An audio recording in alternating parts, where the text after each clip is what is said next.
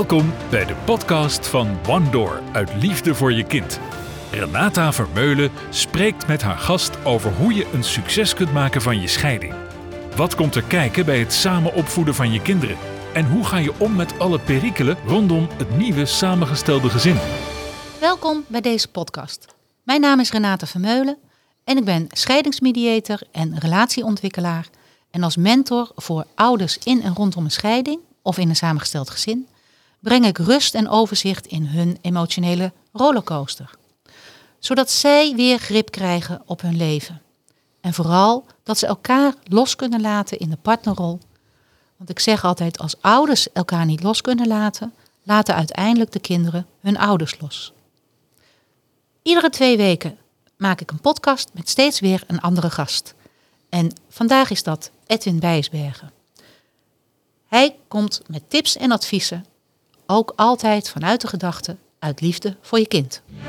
De gast van vandaag. Nou, dat is dus eh, Edwin. Edwin, uh, van harte welkom. Um, Dankjewel. Fijn dat je weer bij mij in de podcast wil zijn. Een jaar geleden ongeveer zat je, zat je hier ook. Um, en ik heb even op jouw website gekeken. En als eerste waar je op terecht komt is op een pagina. En dat wil ik even citeren. Um, als gescheiden vader en oud leidinggevende in de financiële sector leer ik je hoe je stressvrij met je ex-partner omgaat. Je weet wel, die andere ouder van je kinderen. Ik vond dat zo mooi omschreven. Oké. Zou je jezelf nog even wat verder willen voorstellen aan de kijkers en luisteraars? Jazeker. Nou, Edwin Bijsberger, ik ben uh, 52 jaar. Ik heb, een, uh, ik heb twee zonen, een zoon van 17 en een zoon van 18. een aantal jaren geleden heb ik me verder gespecialiseerd in scheiderscoaching. Um, en dan niet zozeer direct uh, de, mediation, maar vooral ook uh, het begeleiden van mensen waarvan de mediation bijvoorbeeld is vastgelopen. Of uh, de jaren eigenlijk na de scheiding. De meeste van mijn klanten die hebben de scheiding enige tijd achter de rug. Dat varieert van een aantal maanden tot een aantal jaar. En die begeleid ik eigenlijk in de periode daarna op het moment dat ze ervaren dat, nou, dat er nog steeds niet verwerkte emoties zijn of dat de communicatie met de andere ouder nog steeds niet soepel verloopt. Of op het moment dat ze merken dat er gedragsissues bij hun kinderen zijn. Nou, inmiddels een aantal verdiepingsopleidingen gedaan om verder, om verder te specialiseren. Uh, bijvoorbeeld hoe om te gaan met uh, uh, bijvoorbeeld je, je, partner of je ex-partner die sterk autistisch of narcistisch gedrag vertoont. maar ook een, ik heb ook een hele mooie verdiepingsopleiding gedaan bij Helene Koppian gericht op ouderverstoting. hoe ouderverstoting te herkennen en hoe ermee om te gaan. Nou, dankjewel. Nou, ook leuk dat je dat uh, aanstipt, want daar ja. gaan we het uh, uh, vandaag ook over hebben. Want ja, we gaan vandaag een heel belangrijk onderwerp bespreken. Het thema. En dat thema is ouderverstoting. Um, ik wil graag even uitleggen wat ouderverstoting nou precies is. Want sommige mensen uh, die weten daar echt niets van. Voor ons is het uh, gesneden koek. We hebben er dagelijks mee te maken. Uh, maar ouderverstoting ontstaat op het moment dat een kind een van de twee ouders niet meer wil zien. En er kunnen heel veel verschillende redenen aan het grondslag liggen. Maar het kan dus gewoon voorkomen dat in een scheiding ja, de kinderen niet meer naar de andere ouder willen. Um, ja, en het heeft ook heel veel vervelende gevolgen. Daar gaan we het vandaag over hebben. Uh, ik wil even wat cijfers geven. Dat 25% van de kinderen in een scheiding ziet uh, zijn ouder niet meer, waarvan 20% zijn vader niet meer ziet en 5% de moeder niet meer ziet. Dus ouderverstoting komt eigenlijk veel meer voor richting de vader dan richting de moeder, maar ook dat komt voor. Um, en het risico op contactverlies is uh, 36% als de vader het kind in het eerste jaar na de scheiding al weinig ziet. Daar wordt dus eigenlijk al de basis gelegd vanaf de scheiding. Um, jij hebt een brief en ik wil vragen of je die even wil voorlezen. Ja, dat zal ik zeker doen. Uh, brief die is vorig jaar ook geplaatst door uh, Helene Koppian, een van de experts die ook uh, in het vorige week verschenen adviesrapport belangrijk onderdeel heeft uitgemaakt van het expertteam. Um, en de brief is zeg maar een dagboek van een onthecht kind. En hierin wordt beschreven, en daarom wil ik het vandaag delen, uh, dat ook als de intentie van beide ouders heel goed is, dat een kind uh, toch een scheiding op een bepaalde manier kan ervaren. En ouders ook met uh, de situatie omgaan, kunnen gaan. eh, wat, eh, waardoor het risico op ouderonthechting, ouderverstoting, eh, wordt vergroot. Ja. Vandaar dat ik deze brief wil voorlezen. Dus een, zeg een, boek, eh, een brief vanuit het dagboek van een kind. En dat begint met lief dagboek. Mijn ouders zijn gescheiden. Dat is stom. Ik moet om de week naar mijn vader. Een heel weekend. Hij is wel lief hoor, maar hij is bij ons weggegaan. Dat vind ik stom.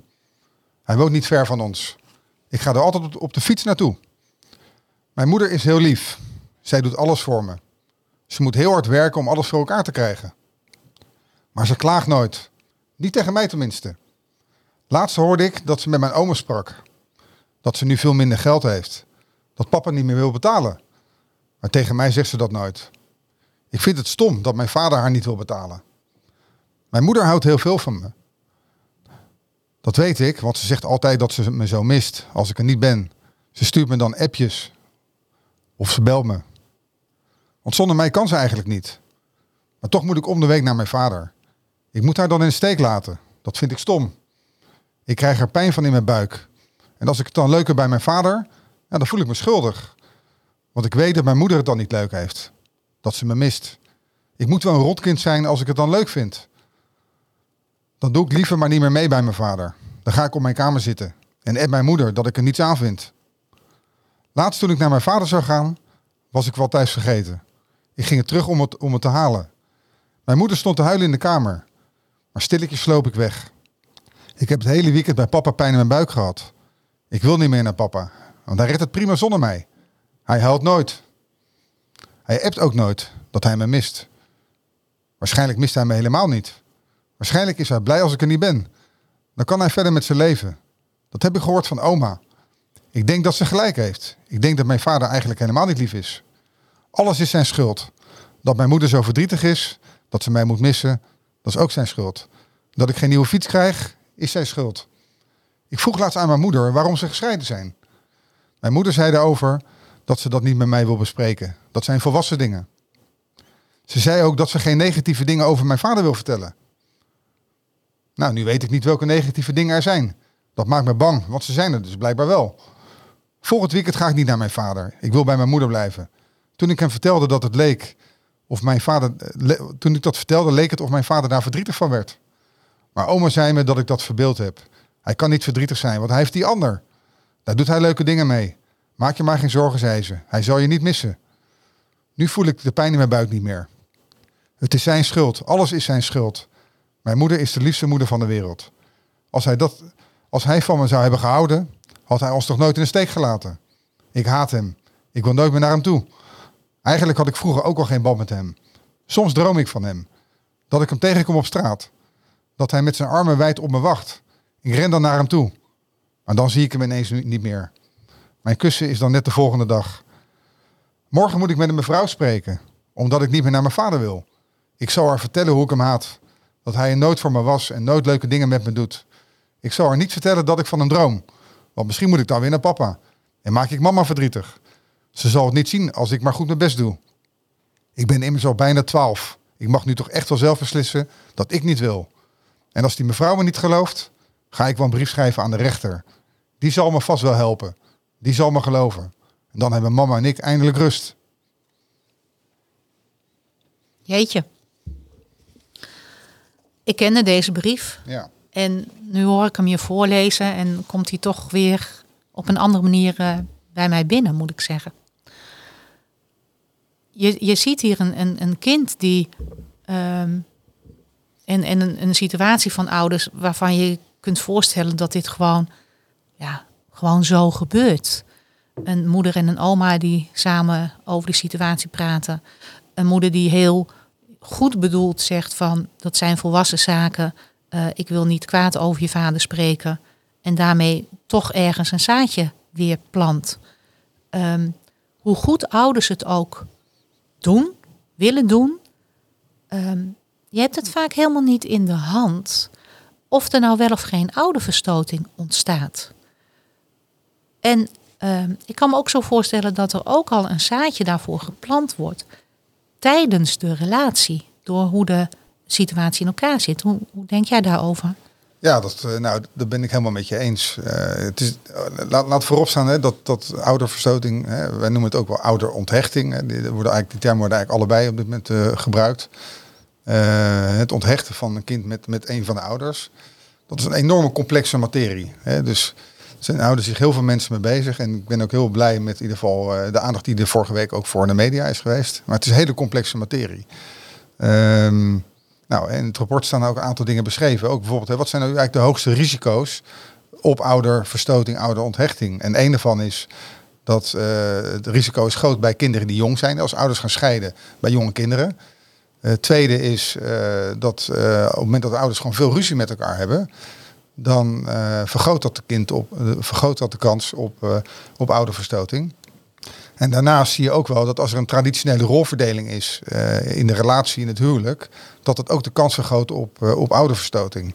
En dus de, de, de, de, de rollen zeg maar, die de mensen al uh, met elkaar hadden tijdens, tijdens hun relatie, tijdens hun huwelijk. hoe werkten ze op dat moment met elkaar samen, bijvoorbeeld hè, als ouders? hoe vulden ze hun ouderschap in? maar ook in de verre, ook in de verre was het dus, in de verre zijn beide ouders echt gehecht geraakt met, met het kind.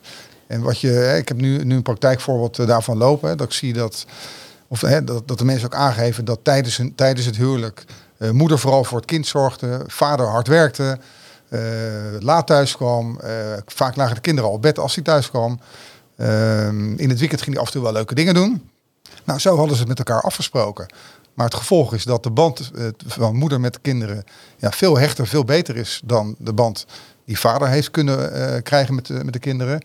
En nu zie je, zeg maar, nu ze uh, in scheiding liggen met elkaar, wordt dit ook gebruikt als argument van, in dit geval van moeder tegen vader. Van ja, hè, jij was er nooit, ik moest altijd alleen voor de kinderen zorgen. Jij, jij, wilde, jij wilde nooit voor ze koken en nu opeens wil je, wil je de helft van de tijd voor ze gaan zorgen. Hoe wil je dat gaan doen? En op het moment dat, op het moment dat, dat, dat soort uitspraken worden gedaan en de kinderen, de kinderen horen dat, ja, als krijg je daar veel van mee, heeft het ook heel veel impact op de kinderen. Maar ik denk ook, daar even op inhakend, wat je, wat je ook zegt, hè, als ze jarenlang deze uh, rolverdeling hebben gehad, en dat komt natuurlijk heel veel voor, um, dan is ook de band die kinderen met hun moeder hebben tijdens die relatie veel hechter geworden als de band die ze met hun vader hebben. Ja. Dus um, die vaders die beginnen al met ja, een 1-0 achterstand. En dan zie je toch ook nog heel vaak, juist ook omdat een vader vaak fulltime werkt, dat een, een 50-50 verdeling, een co-ouderschap gewoon praktisch niet haalbaar is. Dus dat je dan met een, ja, een, een omgangsregeling in het weekend zit bijvoorbeeld. Um, waardoor die kinderen hun vader nog minder zien.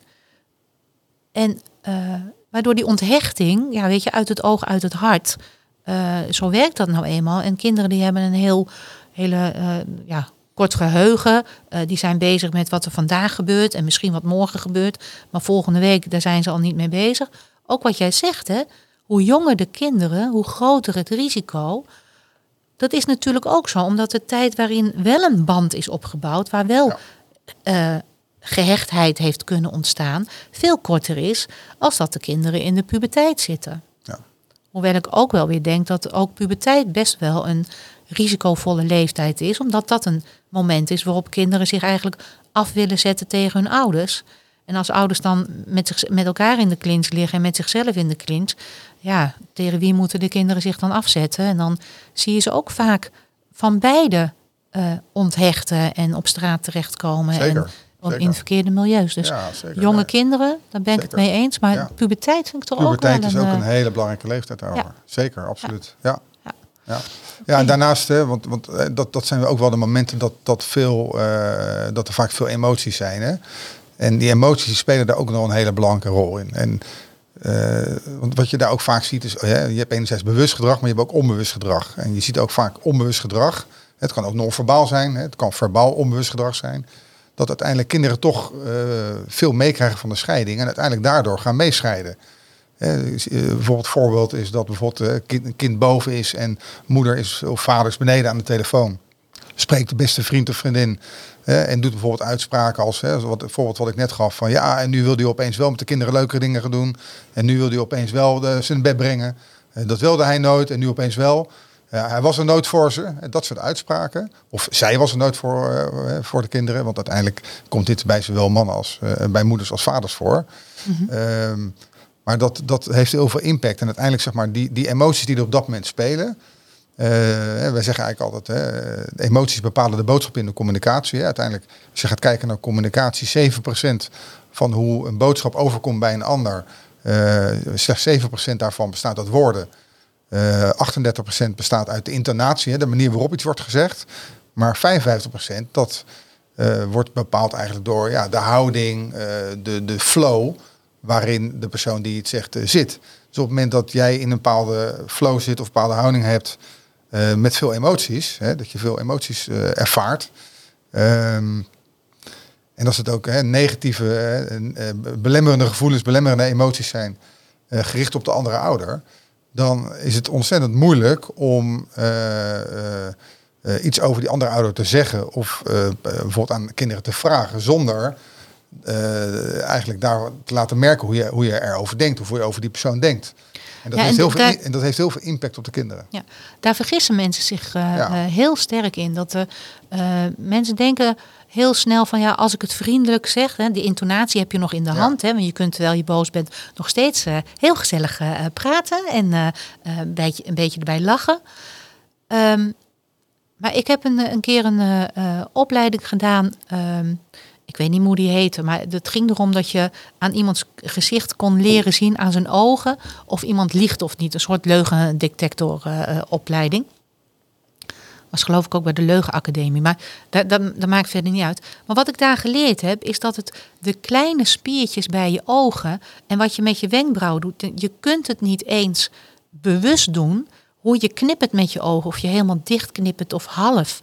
Uh, dat zijn allemaal signalen dat uh, wat je zegt en wat je, wat je werkelijk voelt, of dat wel of niet met elkaar overeenkomt. Ja. En kinderen die hebben als babytje geleerd, want toen hadden ze helemaal nog geen woordenschat, dus ze konden niet anders dan op heel jouw uitstraling reageren of de situatie veilig was of niet. Dus kinderen hebben enorme goede antennes om bij hun ouders te zien of dat wat ze uh, zeggen, of dat wel klopt met wat ze voelen. Dus het is zo belangrijk dat um, ja, ouders uh, anders gaan voelen ten opzichte van die andere ouder. En dat is natuurlijk heel moeilijk als je zelf in een scheiding ja, precies, zit. dat wil ik net zeggen. Want als je daar zelf in zit, dan heb je dat vaak niet in de gaten. En dat, dat heb ik recent ook bij een, uh, een moeder en een zoon ervaren. Dat uh, moeder realiseerde zich eigenlijk niet uh, hoe ze op dat moment reageerde op de situatie. En dat kreeg ze nu jaren later terug van haar zoon. En ze, ze, ze, was zich echt niet bewust van wat ze toen allemaal gezegd had. Want dat had ze nooit zo bedoeld. Nee. En dus ook haar intentie was goed. En zoals je net in de brief ook eigenlijk hoorde, dat eigenlijk beide ouders hebben de goede intentie. Dus als je zegt van ja, maar ik wil niet negatief over je, over je vader praten, of ik wil geen vervelende dingen over je moeder zeggen, dan denk je, dat doe ik toch heel netjes juist. Maar een kind interpreteert dat als, oh wacht even, er zijn dus allerlei vervelende dingen die ik niet mag weten. Ja, en, die, en niet alleen door die woorden, uh, maar ook door de lichaamshouding. En, en uh, weet je, een kind Zeker. is niet gek, dus die voelt dat er wel Zeker. degelijk negatieve emoties ja. zijn. Ja. En dat, dat, dat, dat voedt uh, de, de, um, de, hoe moet ik dat zeggen, de interne drang van een kind om, om in dat loyaliteitsconflict een keuze te gaan maken. Ja, klopt. Ja, en er zijn er in de, in de praktijk veel situaties die, hè, die zeg maar, dat nog verder versterken. En waar ook ouders hè, met goed bedoelde intentie vaak niet of geen idee hebben wat het effect daarvan op hun kinderen is. En ik denk eh, een, een heel belangrijk voorbeeld daarvan, uh, die, uh, die ja, wat, wat, wat vaak voorkomt na scheiding waar problemen ontstaan, dat is bijvoorbeeld de overdracht van de kinderen. Ja. De overdracht van de kinderen van mama naar papa en van papa naar mama.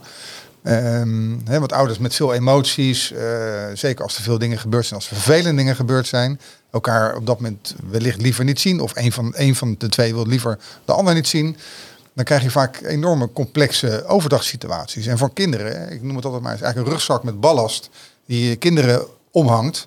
En de kinderen moeten daar maar mee zien te dealen. En als je dan de, de, de, de, de voorbeelden wel eens, wel eens hoort, dat bijvoorbeeld kinderen om de hoek van de straat worden afgezet en dan om de hoek naar de voordeur van uh, de ouder moeten lopen, omdat, omdat ze, de ouders elkaar niet willen zien.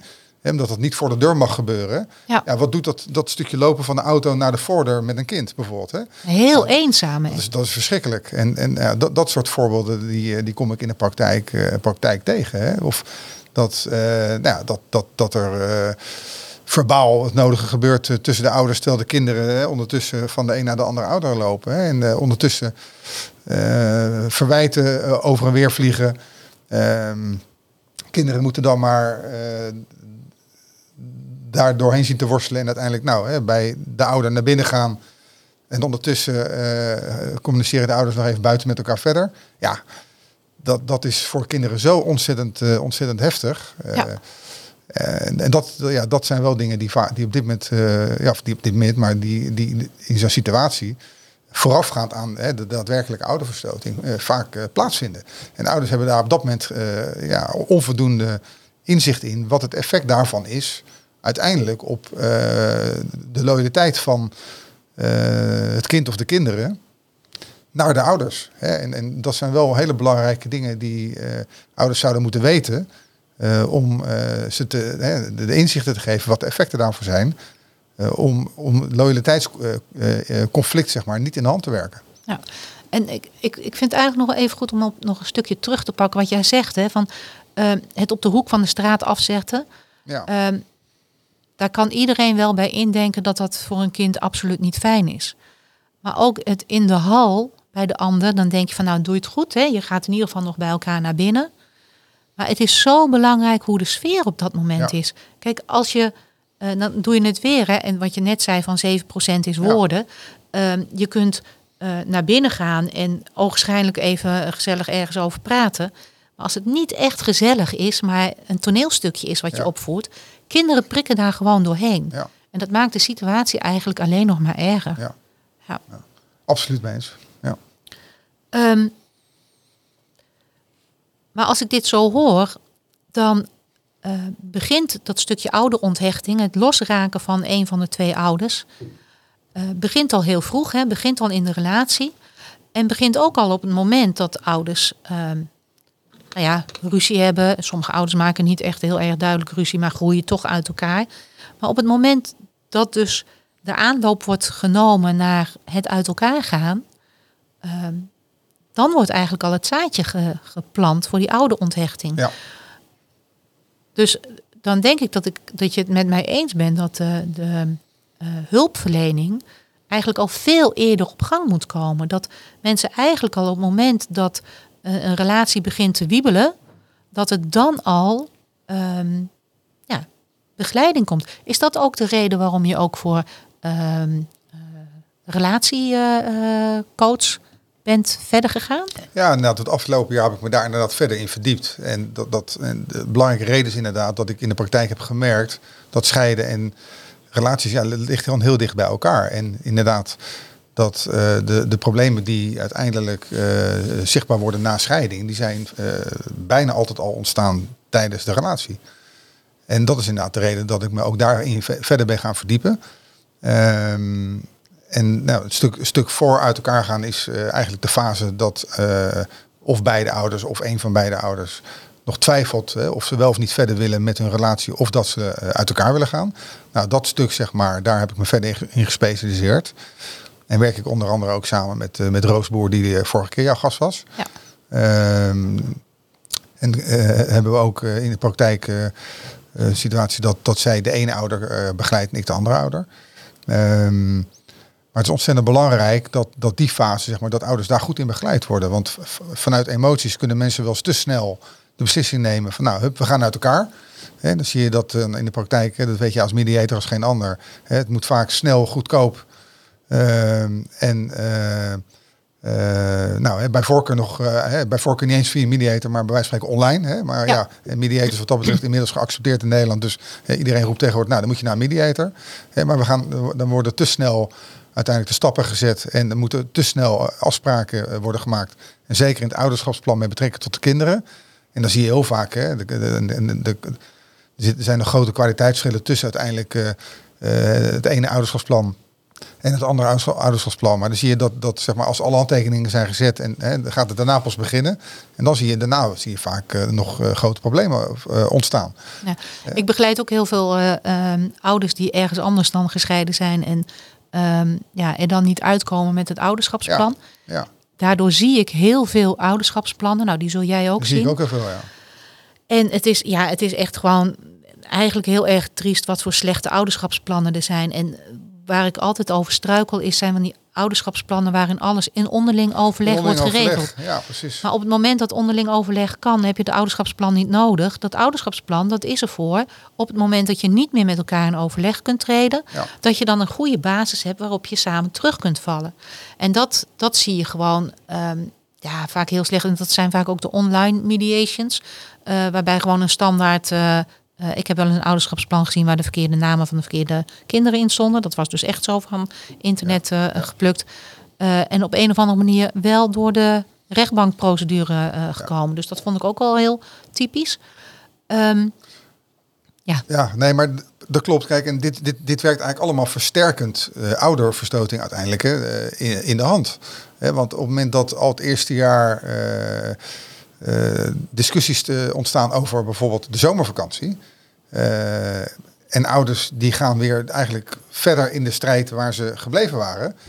Dan blijft, dan hou je zeg maar die negatieve energie in stand als ouders. en de kinderen, die voelen dat, hè? de kinderen blijven dat dus voelen. Hè? En, en dan ga je steeds meer krijgen dat kinderen, hè, die ga je bijna ja, dwingen, zeg maar, om, om een soort hè, eh, eh, loyaliteitsconflict terecht te komen. Ja, want, want Ja. als ouders er vaak niet uitkomen, of als ouders er niet uitkomen, dan, dan vooral als de kinderen dan rond de, de eh, 11, 12, 13 jaar en ouder, ehm, nou ook al bij 8 jaar. Maar wat willen jullie dan? Weet je, dan wordt, wordt de verantwoordelijkheid om de keus van wat voor vakantie willen we, eh, houden de ouders niet bij zichzelf, maar wordt op het bordje van de Ja. kinderen neergelegd. En helemaal als kinderen rond de 12 zijn, want dan heb je de, de eh, vreselijke misverstand dat kinderen vanaf 12 jaar die mogen kiezen. Alsjeblieft, hou op. Laat kinderen niet kiezen. Nee. Wees als ouder gewoon degene die eh, de regie voert over het ouderschap en over de opvoeding van de kinderen.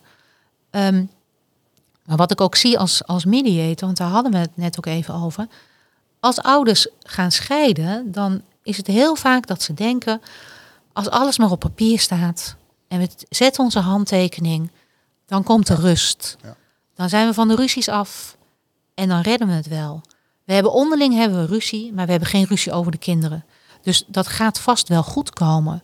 En daar is eigenlijk iedere ouder die bij mij in de praktijk komt, is daarvan overtuigd dat dat wel goed komt.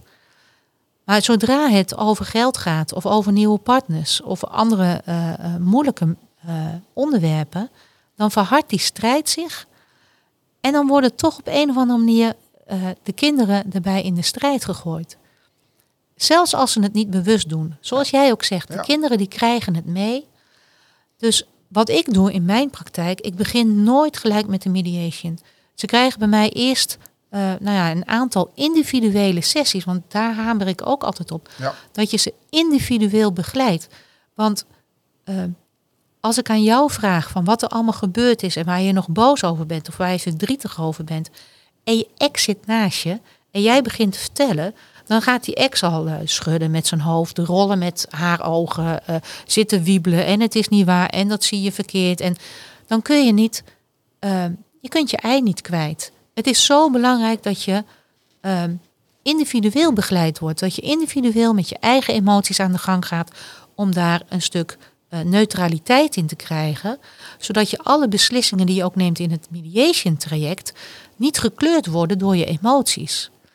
En dat heeft dan gelijk een goede eh, basis voor het ouderschapsplan opstellen en die ook uitvoeren. Ja, helemaal mee eens. Helemaal mee eens. En waar we het eigenlijk net over hadden, die hulp die er al eerder kan komen, dat, dat zou bijvoorbeeld al tijdens het huwelijk kunnen. Als je bijvoorbeeld hebt over, eigenlijk vanmorgen zei iemand dat heel mooi tegen mij. Hij zegt van ja, we leren nergens eh, hoe je ouder moet zijn. We leren nergens hoe je moet opvoeden. We leren Nee. ook nergens hoe je moet scheiden. Dus, eh, maar bijvoorbeeld opvoeding, ja, hè, iedereen doet, doet, doet het naar eer geweten. En vaak natuurlijk ook vanuit ervaring zoals je zelf bent opgevoed. Dus dat is, dat, dat, dat is op zich ook prima. Hè? Maar het is wel het is wel goed om af en toe eens ook eens te gaan, uh, gewoon eens een spiegel voorgehouden te krijgen. Van, joh, wat gebeurt er nu eigenlijk uh, bij ons? Wat gebeurt er in de dynamiek tussen, tussen de twee ouders? Maar uiteindelijk ook, ja, hoe, hoe zorgen we op dit moment voor, voor onze kinderen? En hoe zorgen we dat beide ouders op een goede manier kunnen hechten met, uh, met het kind of met de kinderen? Ja, en... nou ja, wat je net zegt, hè, we leren nergens hoe we een goede ouder kunnen zijn. We doen het vooral na wat we van onze ouders hebben meegekregen. Um, Waarbij we als we zelf vinden dat onze ouders ergens een steekje hebben laten vallen, dan willen wij dat absoluut niet doen. En zie je vaak dat we precies het tegenovergestelde gaan doen. Soms ook te ja. ver doorgeschoten. Um, maar het stukje hechting, en dat, dat, ik weet dat is een heel erg uh, uitgebreide uh, problematiek. Dat kunnen we hier niet zo even 1, 2, 3 allemaal bespreken. Maar wat ik wel weet is dat als ouders zelf niet zo goed gehecht zijn aan hun ouders, dan is het ook al heel lastig om te hechten aan jouw kinderen. Ja, dus je geeft die hechtingsproblematiek, geef je ook al heel makkelijk door eigenlijk, generatie op generatie. Ja. En dat is dus ook het risico wat je loopt met al deze kinderen, al deze scheidingskinderen, die uh, op een of andere manier onthecht zijn van één of beide ouders. De kans is zo groot dat die dat ook weer doorgeven aan hun kinderen.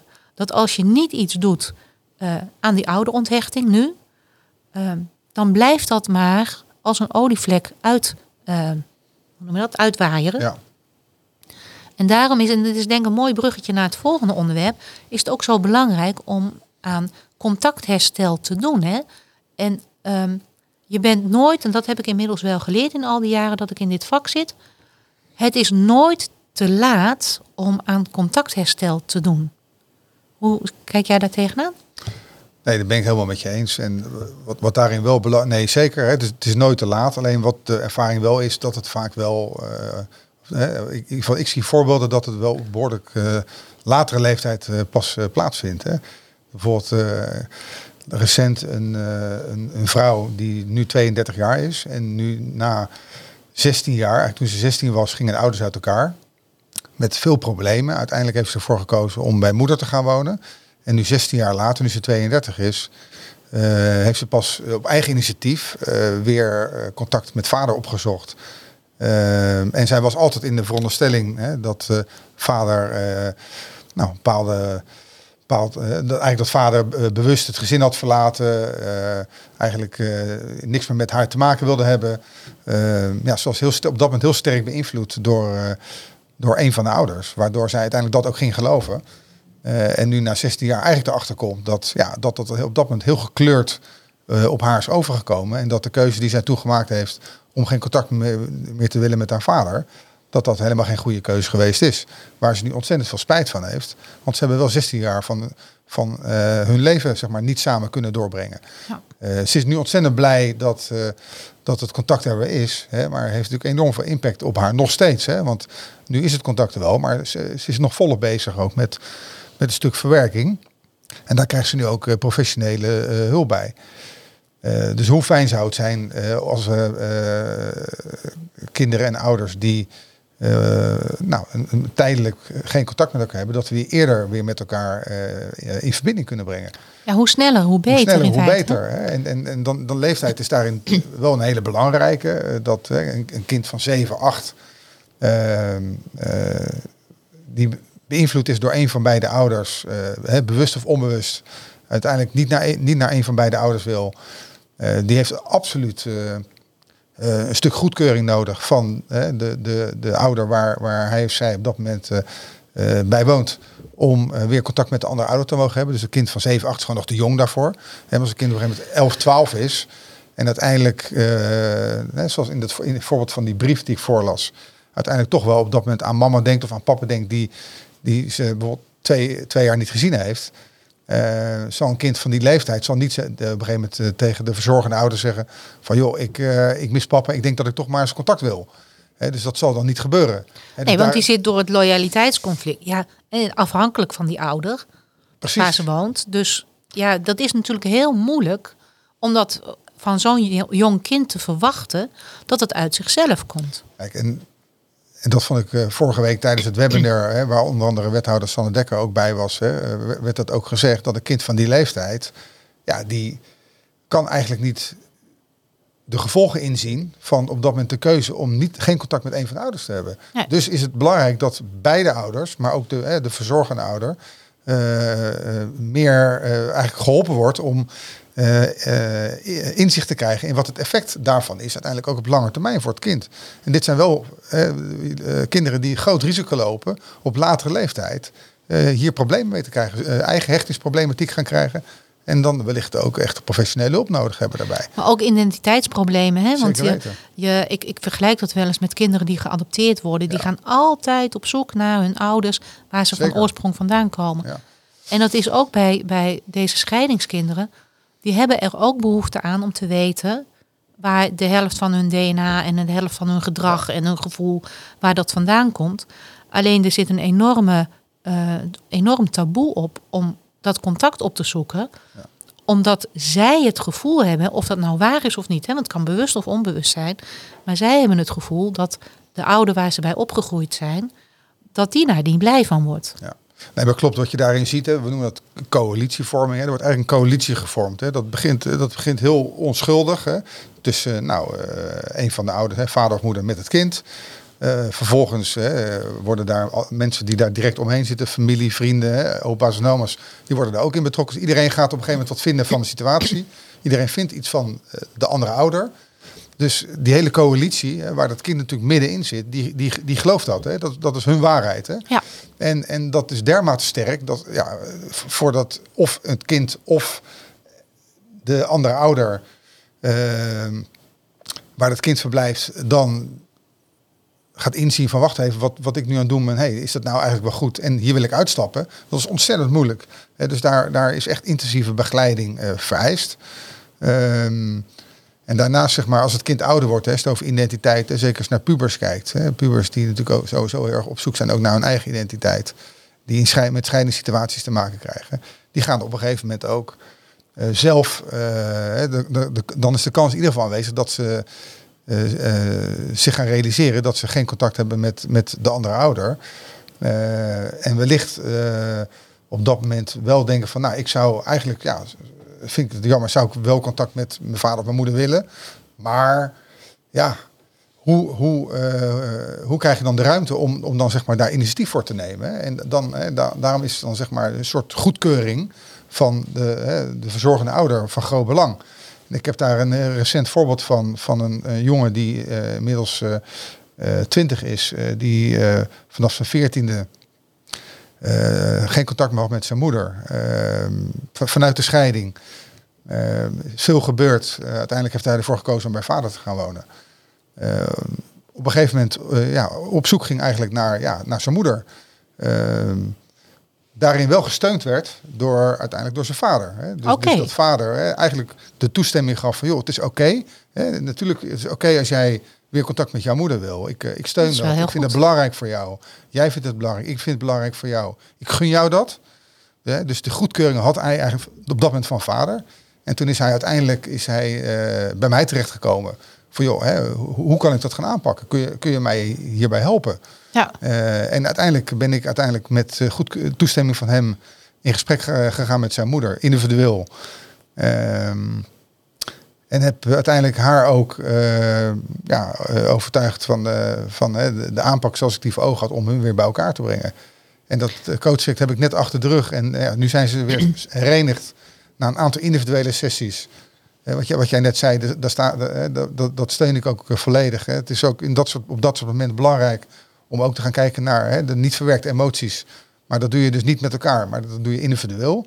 Eh, Dus ik heb Ja, want ook dit, hè, met dit contactherstel Zeker. tussen moeder en, en zoon. Als die moeder haar waarheid, hè, wat, wat in haar belevingswereld is gebeurd. En wat dus haar waarheid is.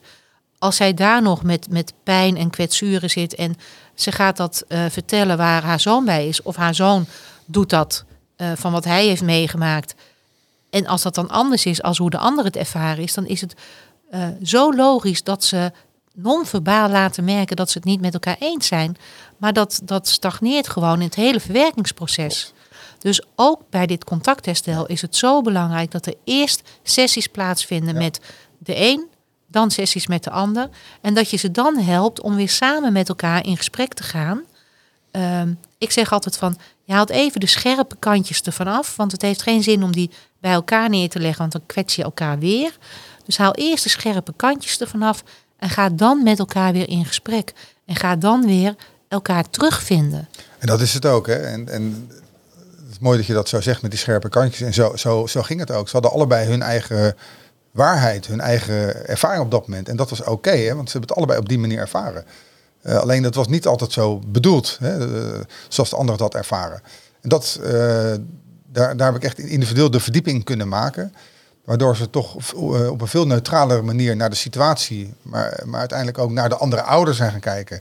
Die eh, hebben we in de gesprekken wel meegenomen, zeg maar, maar die was er natuurlijk niet bij. Eh, maar uiteindelijk ook over elkaar hebben ze al, een, een, een veel neutraler beeld gekregen. Waardoor toen ik ze bij elkaar bracht, ja, dat het niet vanaf het begin een clash was, maar eigenlijk ja, een hereniging. Waar we wel in eerste instantie wel terug zijn gaan kijken en eh, eh, hetgeen gebeurd is, zeg maar, eh, een plek hebben kunnen geven. Eh, met elkaar afscheid hebben kunnen vernemen eigenlijk van, van het verleden, wat daarin niet goed is gegaan. En weer opnieuw zeg maar, met elkaar zijn, konden gaan herenigen. En met, met ja, frisse blik weer eh, nou, eh, eh, afspraken hebben, hebben kun- kunnen maken met elkaar over hoe, hoe ze de komende periode het, con- het contactstel verder willen opbouwen. Ja. Want dat is natuurlijk niet van na één of twee gesprekken in één keer weer, nou nu gaan we weer door alsof er niks aan de hand is. Nee, het moet weer groeien. Dat moet weer verder groeien. En daar help ik ze bij. En dat gaat echt ontzettend goed. En de allereerste keer toen, ze, toen, we de gemeenschap, toen we de gezamenlijke sessie hadden. En ze liepen daarna naar buiten en ze gaven elkaar knuffel. Ja, kreeg ik kippenvel. En als ik het nu vertel, krijg ik nog steeds kippenvel. Dus, eh, dus, dus dit heeft heel goed gewerkt. Maar er zitten wel een aantal belangrijke leer, leerpunten in. Dat zeg maar, de toestemming van, in dit geval van vader was daarin heel belangrijk. Het initiatief van zoon was heel erg belangrijk. Moeder die ervoor open stond om ook naar haar eigen eh, rol hierin te kijken. En niet alleen maar ging verwijten over vader en dat zoon er niks van begreep. Nee, wat, eh, wat is er gebeurd? Ook dat hoef je zelf niet te verwijten. Maar het is wel belangrijk om dat een plek te kunnen geven. Ja. En vanuit, en dan vanuit eh, een stukje neutraliteit uiteindelijk weer openstaan om weer met elkaar te kunnen gaan verbinden. En dat is, ja, dat is de sleutel in deze, tussen, tussen moeder en zoon in deze situatie geweest. Ja. En, en dat zijn wel belangrijke leermomenten, zeg maar. Omdat ja, in Nederland zijn heel veel van dit soort situaties dat eh, ouders graag contact met het kind willen, kinderen, eh, het kind contact met de, eh, een- met de andere ouder wil. Ja. Alleen ja, wie neemt het initiatief? De rol van beide ouders is hier dus in, belangrijk. Uiteindelijk zullen beide ouders eh, nou, hier zeg maar, toch groen, groen licht voor moeten geven en, en dit ook willen, zeg maar. Eh, dan help je uiteindelijk echt eh, een kind. En dat is in Ja. deze situatie dus eh, mooi gebleken. Ja, dat is natuurlijk heel mooi als ze allebei daarin in meegaan. Ja. Dat zal niet altijd het geval zijn. Ehm, ehm, dat heeft natuurlijk ook met de eigen persoonlijke kwetsuren te maken. Ik heb ook wel de ervaring dat de, de opvoedende ouder, zeg maar, daar niet in meewerkte. Echt daar gewoon heel erg in, in ja, bleef zitten. Ja, dan is maar dat dus het, echt, dan is het ons, echt ontzettend moeilijk om dat contact weer te herstellen. dat is ontzettend moeilijk. En dat is naarmate het kind dan ouder wordt, wordt het makkelijker. Precies. En wat ik iedere keer weer merk, is dat op het moment dat de verzorgende ouder er niet in meegaat, dat het altijd als een soort boemerang dan terugkomt. Want het, het kind krijgt opeens het verhaal van twee kanten te horen. Ehm, leert de andere ouder opeens op een hele andere manier kennen als wat hij altijd voor ogen heeft gehad tijdens zijn jeugd. En als daar dan niet met de verzorgende ouder over gesproken kan worden, en dat ook weer in, in de juiste balans gebracht kan worden, eh, dan wordt het eigenlijk altijd weer die ouder verweten. Dus dan krijg je een soort eh, omdraaiing van Ja. die situatie. Klopt. En dat zie je dan heel vaak gebeuren. En dat vind ik dan ook weer heel triest. Dat het contact met de verstoten ouder weer hersteld wordt. Maar dat het contact daardoor met de verzorgende ouder minder wordt. En eh, dan kan de band nog zo goed zijn geweest. Maar een kind kan zich dan zo gekwetst voelen. Dus het is inderdaad voor beide ouders zo belangrijk om hier aan mee te werken. En wat ik ook nog heel even op, opmerken, en dat is misschien een, een, een ja, goede troost voor iedereen die hier naar luistert. Het is nooit te laat om het contact te herstellen. Nee. Ik heb ook mensen begeleid die 45, 50 jaar oud waren en op dat moment nog het contact verbeterden met hun ouders van in de 70. Het is nooit te laat. En natuurlijk, hoe langer je geen contact hebt gehad, hoe verdrietiger het is, omdat je dan ook weet wat je al die tijd gemist hebt.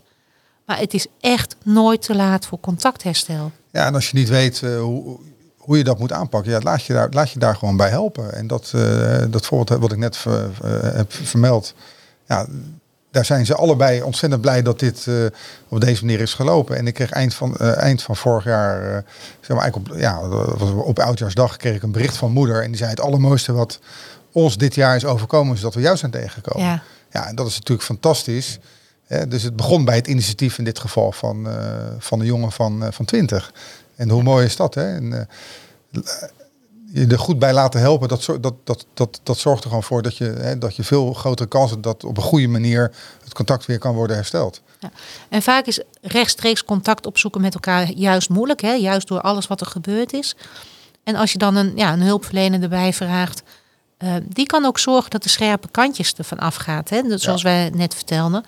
Ehm, de, de- in de situaties die ik dan, eh, dan ken, ik kan het me haast niet voorstellen dat het deze mensen alleen was gelukt. Weet je, je hebt gewoon een intermediair nodig, een, een tussenpersoon die daar eh, de regie in voert om te zorgen dat het op een goede manier gebeurt.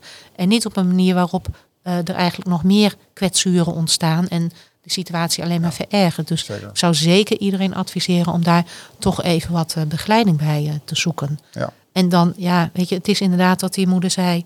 het kan het mooiste zijn wat je op dat moment overkomt. Ja. Als je het contact tussen ouder en kind, weet je, dat is toch een, een ehm, contact wat eigenlijk nooit verbroken hoort te worden. Ja. Ja.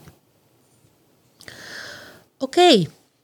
Ehm, nou ja, ik denk dat we het belangrijkste zo'n beetje hebben besproken. Wat we Ja. wilden bespreken. Of is er nog iets Nou, waarvan je zegt... Ja, nou, wat ik, toch nog zeg maar de, de hulp in het begin. Hè. We hebben het een paar keer gezegd. Hè. Ik ervaar dat ook nog steeds. Ik werk met veel mediators samen. eh, en ik krijg toch vaak terug, hè, ja, de ouders zien en de noodzaak er niet van in. Eh, ze kunnen, ze, of ze hebben het geld er niet voor over om te investeren in een stukje begeleiding.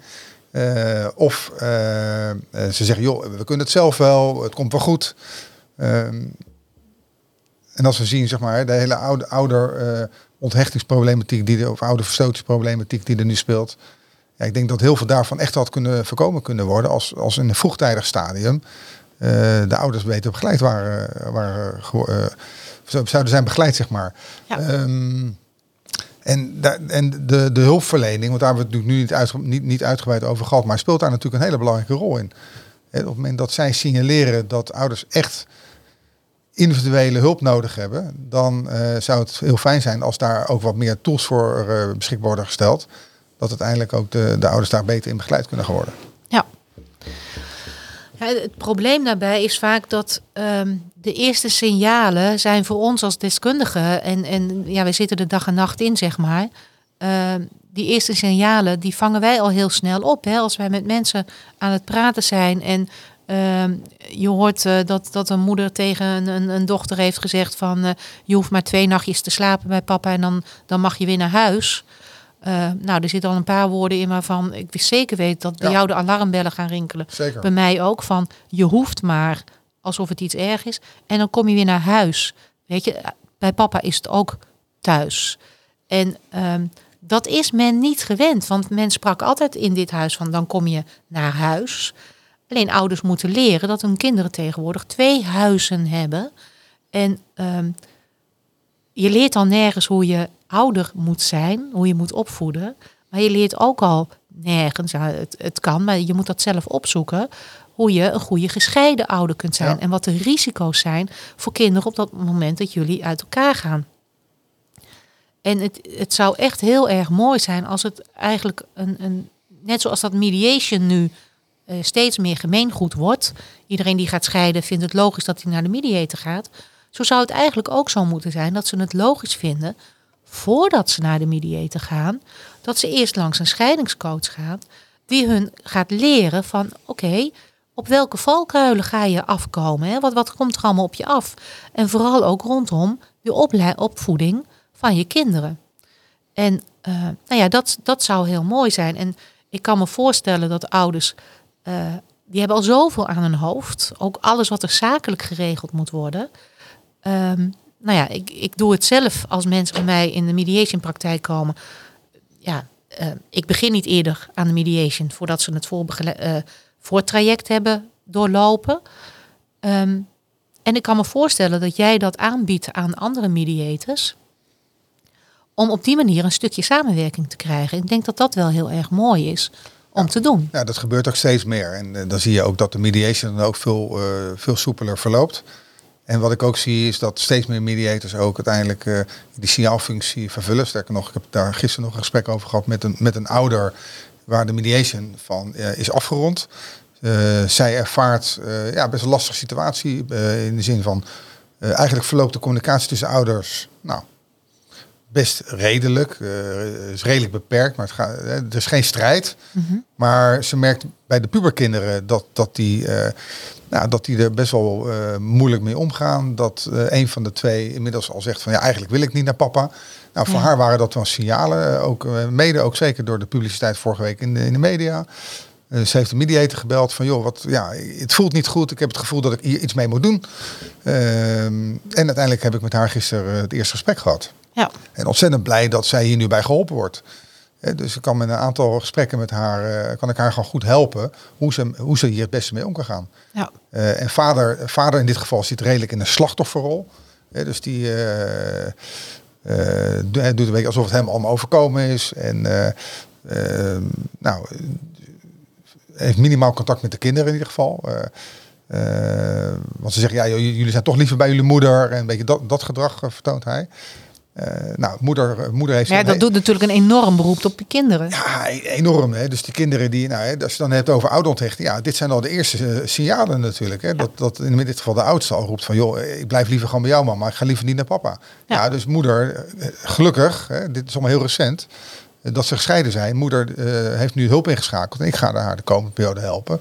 Hoe zij hier het beste mee om kan gaan. Ja. Richting de kinderen, maar ook uh, richting vader. Want uiteindelijk zijn beide ouders voor deze kinderen uh, even belangrijk. Ja. ongeacht wat er gebeurd is. Hè. Daar hebben de kinderen geen, geen schuld aan. En het is belangrijk dat de ouders een stuk samenwerking gaan, gaan vinden. Om uiteindelijk voor de kinderen zo goed, mo zo goed mogelijke situatie te creëren. Ja.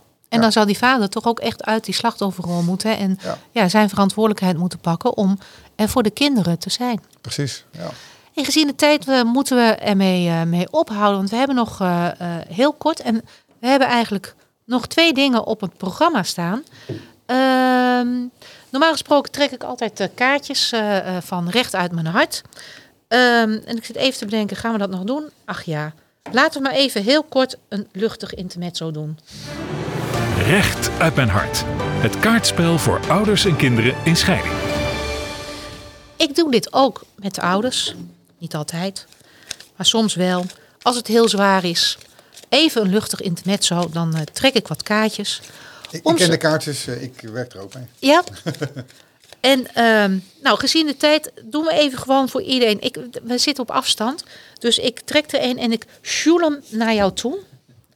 En ik trek er één van mezelf. Als het iets is waarvan je zegt van nou dat is te privé of is het niet op mij van toepassing, moet je het zeggen, krijg je een andere.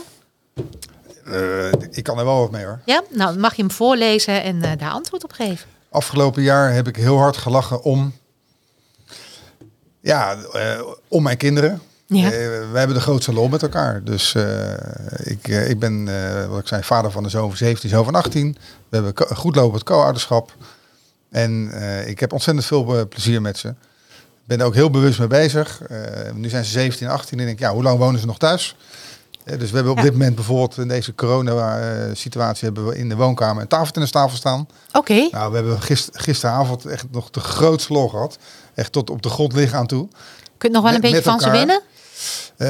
ik zal eerlijk zeggen dat dit jaar is het omslagpunt gekomen. Ja, meestal won ik van ze, maar dit jaar uh, ga ik steeds, vader, steeds vaker eraf. Maar ja. we, we, hebben daar echt gisteravond nog zo ontzettend om gelachen. Ja, ja dat, dat vind ik fantastisch. Maar dit zijn waardevolle momenten. Hè? En dan, dan heb je het over eh, hechting. Maar dit geeft een band. En dit zijn van die dingen die kinderen, als ze, als ze oud zijn, als ze zo oud zijn als wij, dat ze dan zeggen van, eh, oh, ik weet nog wel, toen, toen en toen stond die tafel eh, in, ta eh, in de kamer. En zo, weet je nog hoe we pa inmaakten? Weet je? Dat zijn zulke waardevolle momenten. Ja. Ja, kijk, en dat, en dat het, mooi dat we dit nu toevallig hè, zo bespreken. Maar dit, dit is wel de drijfveer voor mij om dit werk te, te zijn gaan doen. En dat ik andere kinderen ook zo'n situatie gun.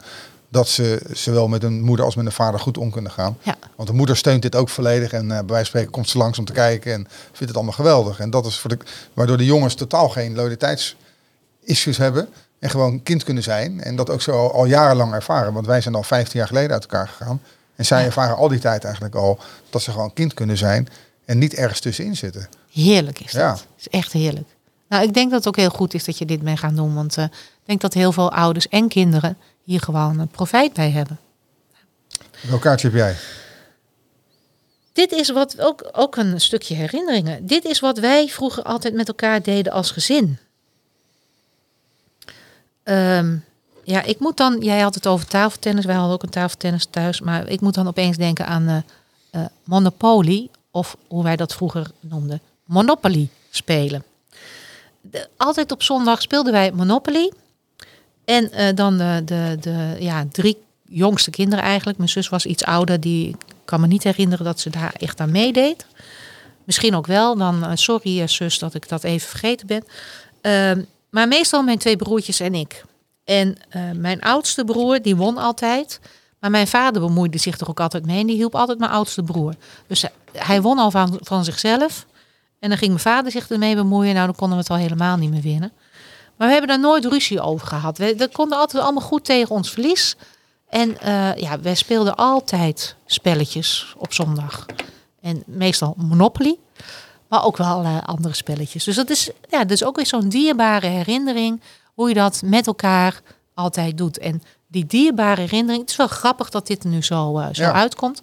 Ehm, die dierbare herinneringen, die zorgt onder andere voor die hechting. En ja, je kunt beter bouwen op dierbare herinneringen dan op eh eh, trammeland en eh, dingen wat niet lekker voelt en schuurt. Nou, dankjewel. Ehm en dan hebben we nog één ding te doen. Boekentip van Renata en haar gast. Ik heb aan jou gevraagd, zoals ik altijd aan al mijn gasten doe, van wil je een boek adviseren voor de luisteraars en de kijkers naar de livestream, wat een beetje met dit onderwerp te maken heeft. En jij kwam toen met eh, Beïnvloed anderen, begin bij jezelf van Bert van Dijk. Waarom heb je dit boek uitgekozen? Ja, nou, gezien het onderwerp had ik eh, misschien beter kunnen kiezen voor het boek Emotioneel Gevangen van Monique Meulemans. Maar ik heb er toch voor gekozen, want dat is overigens een buitengewoon goed boek. Dat is ook zeker een aanrader, eh, zeker ook voor alle professionals die hiermee te maken met uh, ouderverstoting. Ja, ik hoop dat zij ook nog een keer bij mij in de, in de podcast komt om te Ja, dat vertellen zou, over dat haar zou boek. leuk zijn inderdaad. Ja. Ik heb voor dit boek gekozen omdat we eh, de, de, de oplossing zeg maar, van de oude, ouderverstotingsproblematiek eh, eh, zien wij, zie ik ook veel eerder in het traject. Hè. Eigenlijk, het begint al tijdens de relatie, tijdens het huwelijk. Ehm, en dit boek helpt eigenlijk op een hele goede manier eh, om de mensen, eh, om zeg maar de interactie tussen mensen beter te begrijpen en uiteindelijk ook te beïnvloeden. Dus ik gebruik dit boek heel veel in mijn coachpraktijk om ouders eh, inzicht te geven in ja, hoe werkt het precies met communicatie en gedrag en welk en wat is jouw invloed daarop. Als voorbeeld bijvoorbeeld, op het moment dat, dat de, degene die bij mij in coaching is ervaart dat de ander bijvoorbeeld heel dominant gedrag vertoont, zie je vaak dat dat beantwoord wordt met ook dominant gedrag. Eh, waardoor mensen snel in, in een conflict, in een strijd terechtkomen. Of je ziet dat ze zeggen, nee ja, ik reageer daar niet op. Hè. Dan, dan vertonen ze bijvoorbeeld eh, eh, negeergedrag. Hè. Maar op het moment dat je gaat negeren, dan gaat de ander hè, nog harder roepen. Hè. Die gaat nog, nog meer dominant gedrag vertonen. Dus ik leer dan de mensen om op een andere manier te, gaan- de- te gaan reageren. En zeker hè, in, in de context dan van hè, de situatie, om veel meer te gaan aansturen op hè, wel een stukje regie pakken, maar uiteindelijk veel meer naar de samenwerking toe te gaan, naar de we. Hè, hoe kunnen we samen dit probleem oplossen? Ja. Eh, dus dus eh, dit boek beschrijft op een hele goede manier hoe je handiger, effectiever en prettiger met andere mensen om kunt gaan. En je leert, je, ziet, ja, je krijgt inzichten in eh, hoe jij het gedrag van de ander kunt beïnvloeden met jouw gedrag. Ja, en wat ik ook heel leuk aan vind is. ehm, eh, kijk, op het moment dat ik hoor van je leert hoe je met jouw gedrag het gedrag van de ander kunt beïnvloeden, dan klinkt dat voor mij altijd een beetje manipulatief en als, alsof je dat eh, eh, voor je eigen gewin wil inzetten. Nou, dat is dan misschien ook wel zo. Maar wat hier ook zo heel erg eh, in alle voorbeelden, want het boek staat werkelijk vol met heel veel voorbeelden. Ja. Wat er ook naar voren komt is hoe je gedrag bij de ander uitlokt zonder dat je daar erg in hebt. Zoals je net zelf al zegt, als je zelf meegaand bent, dan lok je uit dat de ander dominant wordt. Ben je iets minder meegaand, maar sta je meer voor wat je, wat je zelf wil. En ehm, dat, dat heeft echt te maken met welke woordkeus gebruik je bijvoorbeeld. Ehm, als je het minder vragend zegt, maar iets stellender zegt, dan wordt de ander al uitgenodigd om meer te volgen en minder dominant te zijn. Dus je kunt door kritischer te zijn op je eigen gedrag en welke woorden je daarbij gebruikt en welke uitstraling je hebt, hè, van, van sta je voor jezelf en sta je rechtop of zit je wat meer in, in elkaar. Ehm, daarmee, dus weer dat non-verbale hè, waar we het over hadden, daarmee nodig je de ander uit om ook ander gedrag te vertonen. En het boek staat werkelijk vol met heel veel leuke voorbeelden, maar ook hele leuke opdrachten. Opdrachten die je thuis kunt doen. Ja. Eh, helemaal niet in moeilijke situaties, maar gewoon opdrachten van nou, wees eens even een weekje wat stellender. Probeer eens dat wat je, wat je wil zeggen, wat stellender te doen. Of juist voor de wat dominantere mensen, wat vragender te doen. En kijk eens wat voor reacties dat geeft. Dus voor iedereen die thuis aan de gang wil, eh, om eens te kijken of hij zijn eigen gedrag wat meer kan inzetten om de ander te sturen. Laten we het dat zomaar even noemen. Ehm, het boek is te winnen. Voor iedereen die eh, eh, op social media de hashtag uit liefde voor je kind eh, neerzet, die eh, eh, heeft de komende twee weken kans om dit boek te winnen. Ja. ja en Wou je er nog iets over zeggen? Nou, meer dat wat ook heel mooi is, dat, dat je ook kan zien dat, dat het, hoe belangrijk het, het kan zijn om een wisselwerking te hebben tussen ruimte nemen en ruimte geven. Als je het hebt over relaties, als je het hebt over samen, ou- samen ouders zijn, of om samen problemen op te lossen. Ehm, de ruimte nemen, maar ook elkaar de ruimte geven, is daarin ontzettend eh, belangrijk. En dat staat hier, hierin ook heel mooi beschreven. Ja. Ja. ja, dat klopt. En, en eh, nou schiet me ook nog iets te binnen wat, waar het dus ook echt heel handig voor is. Ehm, en dat beseffen mensen vaak niet. Nu men, ouders uit elkaar zijn, moeten ze veel meer samenwerken. Ja. Waar we het aan het begin over hebben gehad, over die rolverdeling. Dat eh, de traditionele rolverdeling, dat de vrouw meer voor de kinderen zorgde. En man lief meer voor, voor werk en, en, en geld en, en eh, nou ja, even heel traditioneel. Als die uit elkaar gaan, die moeten opeens veel meer gaan samenwerken. Die moeten samen gaan opvoeden. Zijn ze helemaal niet gewend. Dus moeder bepaalde vroeger wat gaan we doen, wat eten de kinderen, hoe laat moeten ze naar bed. En nu moet dat gezamenlijk bedacht worden. En dan helpt dit boek ook om vanuit een ik-stand naar de wij-stand te gaan. Precies. Daar vind ik hem ook wel heel erg goed Ja, voor. zeker. En als je leert om naar de wijstand te gaan en je gaat daarmee oefenen, dan zul je ervaren dat de ander ook, dat je de ander ook mee, hè, eigenlijk verleidt om Ja. ook, ook naar de wijstand te gaan. Ja, ja, dat gaat heel, heel makkelijk eigenlijk Ja. om de ander ook in die Ja. bijstand te krijgen. En dan wordt het ook leuk als je ziet van, hey, als ik dat iets anders doe, dan gaat het makkelijker. En dat, ja, dat is Ja. natuurlijk wel iets wat, wat voor ouders in gescheiden situaties heel prettig is. En als kinderen dat gaan ervaren, want uiteindelijk eh, was dat ook een beetje het eh, thema van vandaag. Als kinderen dat op die manier ook gaan ervaren, ze zien dat ouders niet langs elkaar heen lopen, elkaar negeren of continu met elkaar in strijd zitten, maar ook zien dat ouders ook de intentie hebben om samen te werken, maar uiteindelijk ook daar hè, met elkaar stappen in maken om beter te gaan samenwerken. Ja, dan zorg je ervoor dat kinderen ook echt kind kunnen zijn en niet in een loyaliteitsconflict terechtkomen, waardoor je uiteindelijk risico loopt op ouderverstoting. Ja. En dat samenwerken hoeft niet zo ver te gaan dat ze weer een stel worden. Hè? Dat, is niet, niet. eh, dat is niet de bedoeling. Nee. Nee. Nou, hiermee zijn we dan wel eh, eh, gekomen bij eh, het einde van de uitzending. Wat wil de gast van vandaag jou meegeven? Heb je nog een tip?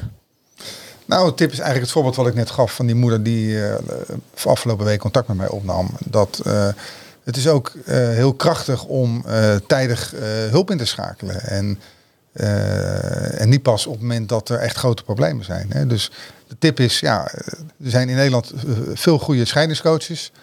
er zijn ook veel goede andere professionals. Hè. Kijk bijvoorbeeld naar de, de kinderhartigers. goede kindercoaches. Ik werk ook met een hele goede kindercoach samen. Uh, maak gebruik van de hulp die, eh, die beschikbaar is. En uh, zorg, dat, uiteindelijk zorgt dat ook voor ja, gewoon een, een beter leven, meer levensgeluk voor, voor eigenlijk ja, iedereen om je heen. Hè. Zowel voor je kinderen als ook voor de andere ouder. Want die is namelijk voor je kinderen net zo belangrijk als jij. Dus als je ook zorgt voor geluk van een andere ouder, dan draagt dat bij aan beter, meer geluk ook voor je kinderen. Ja. Dus als ik hem kort samenvat, heb je het idee dat het ergens schuurt? Wacht niet te lang, Zoek even hulp om te sparren of er ergens iets verbeterd kan worden en hoe dan. Ja. En ze mogen altijd contact eh, met jou opnemen. Jouw website is www.bijersbergencoaching.nl Bijersbergen met E lange ei. Klopt. Ja, bijersbergencoaching.nl en iedereen kan natuurlijk ook bij mij even uh, om meer informatie uh, terecht. Dat is allemaal geen probleem. En dan kijken we hoe we de mensen verder kunnen helpen. Um, Even kijken, over twee weken zit ik hier weer met een andere gast. Dat is uh, Marloes van de Heuvel. Met haar ga ik het hebben over hoe je de relatie goed houdt met de kinderen na de scheiding. Ehm, nou, vergeet niet om uh, hashtag uit liefde voor je kind te posten als je het boek Beïnvloed anderen, begin bij jezelf wil winnen. En uh, dan wil ik iedereen hartelijk bedanken voor het kijken. En dan tot over twee weken. Dit was een podcast van One Door Mediation and Coaching. Wilt u meer informatie naar aanleiding van deze podcast? Kijk dan op www.uitliefdevoorjekind.nl. One Door, uit voor je kind.